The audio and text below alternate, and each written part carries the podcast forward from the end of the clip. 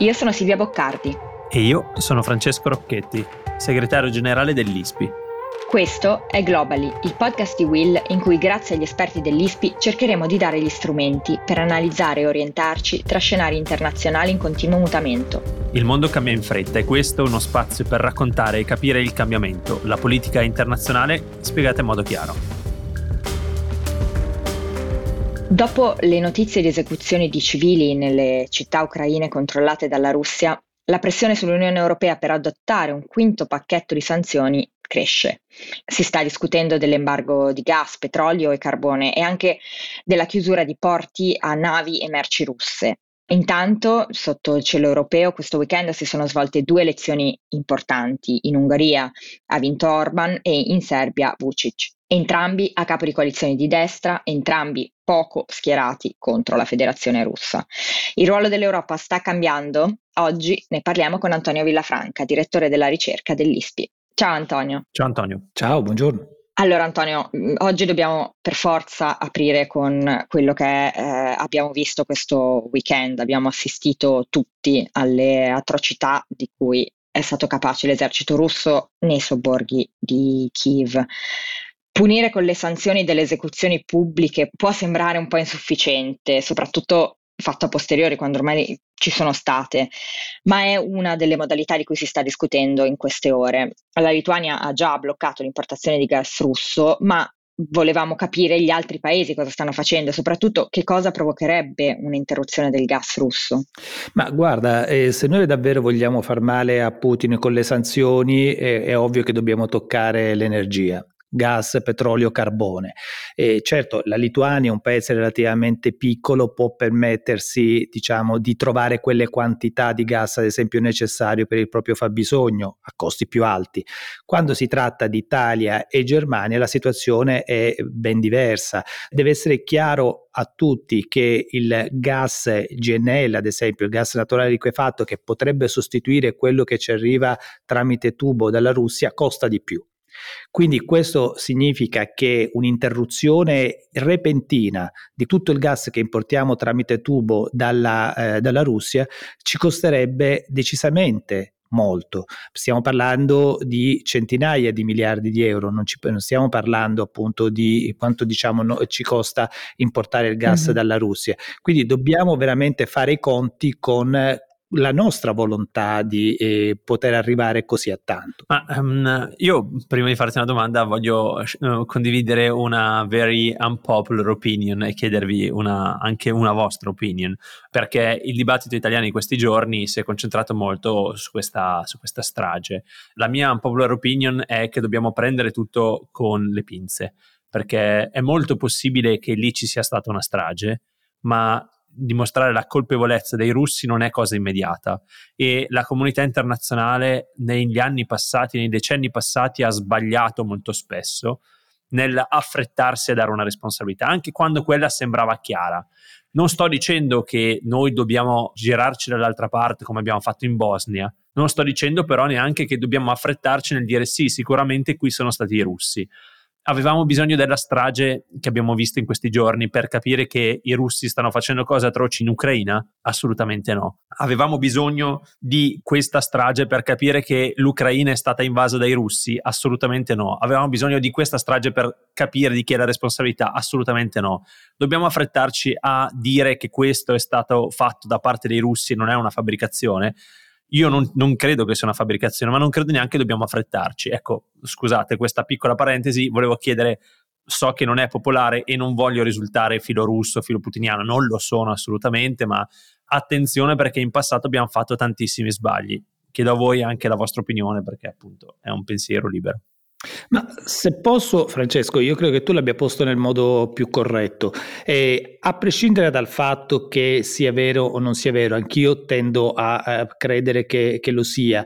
E la questione è: c'è un'invasione, sta, sono uccisi dei civili. questo è senza ombra di dubbio sta accadendo stanno morendo tantissime persone. Il caso specifico dell'ospedale o quest'ultimo, eh, certo si può indagare, si può cercare da un punto di vista giornalistico di comprenderlo, ma rimane il fatto che c'è l'aggressione a un paese che sta colpendo duramente i civili e questo non c'è bisogno di andare a considerare il singolo aspetto, perché? Perché quando si fa la guerra e si entra nelle città è quasi inevitabile che ci siano delle vittime civili, si combatte strada per strada si combatte palazzo per palazzo e quindi quando prima si assedia e poi via via si entra nelle città, sempre succede che i civili ovviamente vengono uccisi. Quindi questo è un dato di fatto a prescindere dall'episodico. Penso, sono d'accordo mh, con, con, voi nel dire che non, non, c'era bisogno di questo per capire quello che sta accadendo, anche perché eh, Bucia, come in tanti hanno detto, è niente rispetto a quello che vedremo eh. a Mariupol ad esempio, eh. quando verrà liberata, si spera che venga liberata. Eh, quindi non è tanto questo episodio, allo stesso tempo però io credo che sia importante vedere queste immagini per capire di che cosa stiamo parlando, perché purtroppo per quanto in queste, in queste settimane, ormai in questi mesi abbiamo siamo mm, ossessionati no? dalla, dalla, guerra in Ucraina, ne parliamo continuamente, ne vediamo immagini continuamente, eh, ci sono dei particolari che a volte scuotono di più l'opinione pubblica, eh, non che appunto, come dicevo all'inizio, questo sia l'unico motivo per cui dovremmo mm, diciamo, mettere in discussione le nostre importazioni di gas russo, però sicuramente è un, è un aspetto in più, quindi eh, indipendentemente dal fatto che verrà dimostrato, se nel caso verrà dimostrato appunto che sono state le truppe russe, penso che questa sia la parte della, della storia da cui dobbiamo stare e credere nelle, in, questa, in questa tragedia. Assolutamente, è il fatto che politicamente mi sembra molto pretestuoso in questi giorni dire allora dobbiamo mettere sanzioni anche sull'energia. Ma ragazzi, ma la guerra è terribile, lo sapevamo e lo sappiamo da un mese e mezzo. Non avevamo bisogno di, di questo. Lì c'è bisogno di un coraggio politico che va oltre quella strage, ne vedremo tantissime altre, come tu dicevi. Sì. Eh, tornando alle domande, Antonio, la mia domanda è più o meno inerente a questo. Noi anche in Italia stiamo mm, assistendo a un dibattito abbastanza vivace sull'aumento eh, delle spese militari. Non siamo l'unico paese che ha al suo interno un dibattito di questo genere. Secondo te è una posizione comprensibile e condivisibile quella di chi dice io sono d'accordo con l'aumento delle spese militari, ma solo se contribuiscono a creare un esercito comune. Se sono invece solo spese nazionali, ho qualche dubbio. Non sono d'accordo. Le due cose vanno mm-hmm. in parallelo e certamente sarebbe bene che parte di queste spese eh, andassero a contribuissero a creare un esercito europeo, però dove siamo sull'esercito europeo? Stiamo parlando di creare un esercito di 5.000 soldati. Ricordo che Putin entra- è entrato in Ucraina con un esercito di circa 200.000 soldati. È evidente che il rafforzamento degli eserciti nazionali è fondamentale, ma permettimi su questo anche di fare una un piccolissimo ragionamento. Quante volte ci lamentiamo del fatto che l'Italia non ha peso a livello internazionale, che vorremmo che l'Italia, dov'è l'Italia nei grandi tavoli della negoziazione? Allora, quando diciamo questo, perché vogliamo tutti la pace, vogliamo che l'Italia sia nei tavoli che contano per arrivare alla pace, dobbiamo essere consci che per essere in questi tavoli devi essere credibile e per essere credibile devi avere anche un esercito forte.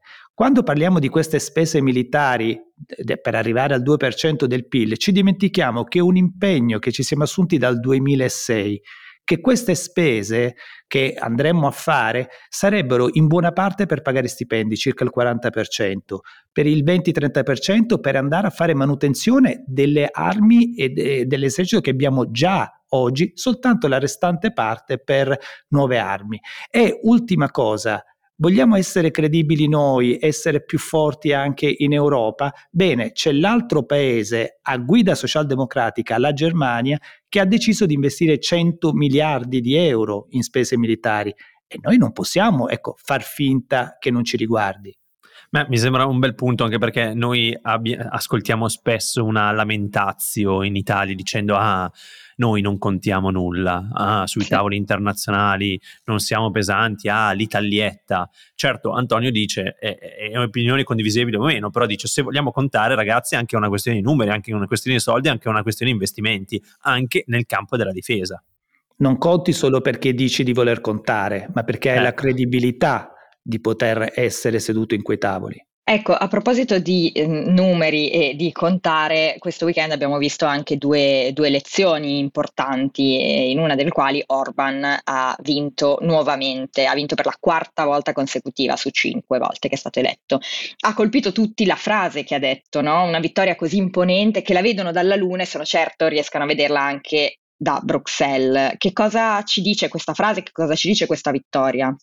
Io spero che da Bruxelles vedano benissimo e che diano seguito eh, senza mettersi gli occhiali perché è talmente macroscopico quello che sta succedendo in Ungheria che non c'è bisogno neanche di mettersi bene degli occhiali. E, ehm, la Corte di giustizia europea ha sancito che la Commissione ha la possibilità di sospendere i fondi che vanno all'Ungheria. Ricordiamo che al momento sono sospesi spesi i fondi che dovrebbe ricevere l'Ungheria nell'ambito del Recovery Fund. Lo può fare anche sui soldi che normalmente ci, gli vanno, i fondi strutturali, i fondi di coesione. Spero che la Commissione, con o senza occhiali, agisca subito per sospendere quei fondi che vanno a finanziare il partito e gli amici di eh, Orban, anche perché questi fondi europei vengono utilizzati per consolidare il potere di Orban, è una deriva chiaramente autoritaria presente in questo paese che è anche un aspetto interessante proprio relativo all'Ucraina, cioè qual è la posizione di Orban rispetto a questa guerra? La posizione di Orban è chiarissima, lui ha apertamente criticato Zelensky, è una posizione di eh, appoggio della Russia, non si è spinto fino a eh, negare, a porre il proprio veto alle sanzioni, cosa che potrebbe fare essendo l'unanimità richiesta su eh, questo tema, è assolutamente contrario a porre delle sanzioni sanzioni che riguardano l'energia perché sa benissimo che quelle sanzioni farebbero veramente e subito male eh, a Putin. Antonio, Orban vince. In Francia Macron lancia allarme dicendo che rischia di, di, perdere perché Le Pen negli ultime settimane, soprattutto nell'ultima, è cresciuta abbastanza e lui dopo settimane di crescita nei sondaggi invece è abbastanza stagnante. La domanda non è tanto sulle elezioni francesi perché ci arriveremo e ne parleremo, insomma abbiamo tra pochi giorni il primo turno e poi fra qualche settimana il secondo e vediamo come andrà. Però eh, la domanda è sempre su questa Europa politica che vuole essere geopolitica come fa a esserlo se a ogni elezione rischia di perdere i pezzi, se a ogni elezione si rimette in discussione tutto? È una domanda, lo so, che, che, che, gira da un po' di tempo, ma ogni volta che ci sono dei cicli di elezioni che rimettono in discussione come questo, sembrava eh, possibile fare il ribaltone con Orban, e invece il ribaltone non è arrivato eh, sembra adesso che Macron possa perdere. Io al momento, e qua adesso eh, registriamo bene questo punto, io non credo che uh, Macron perderà. Eccola.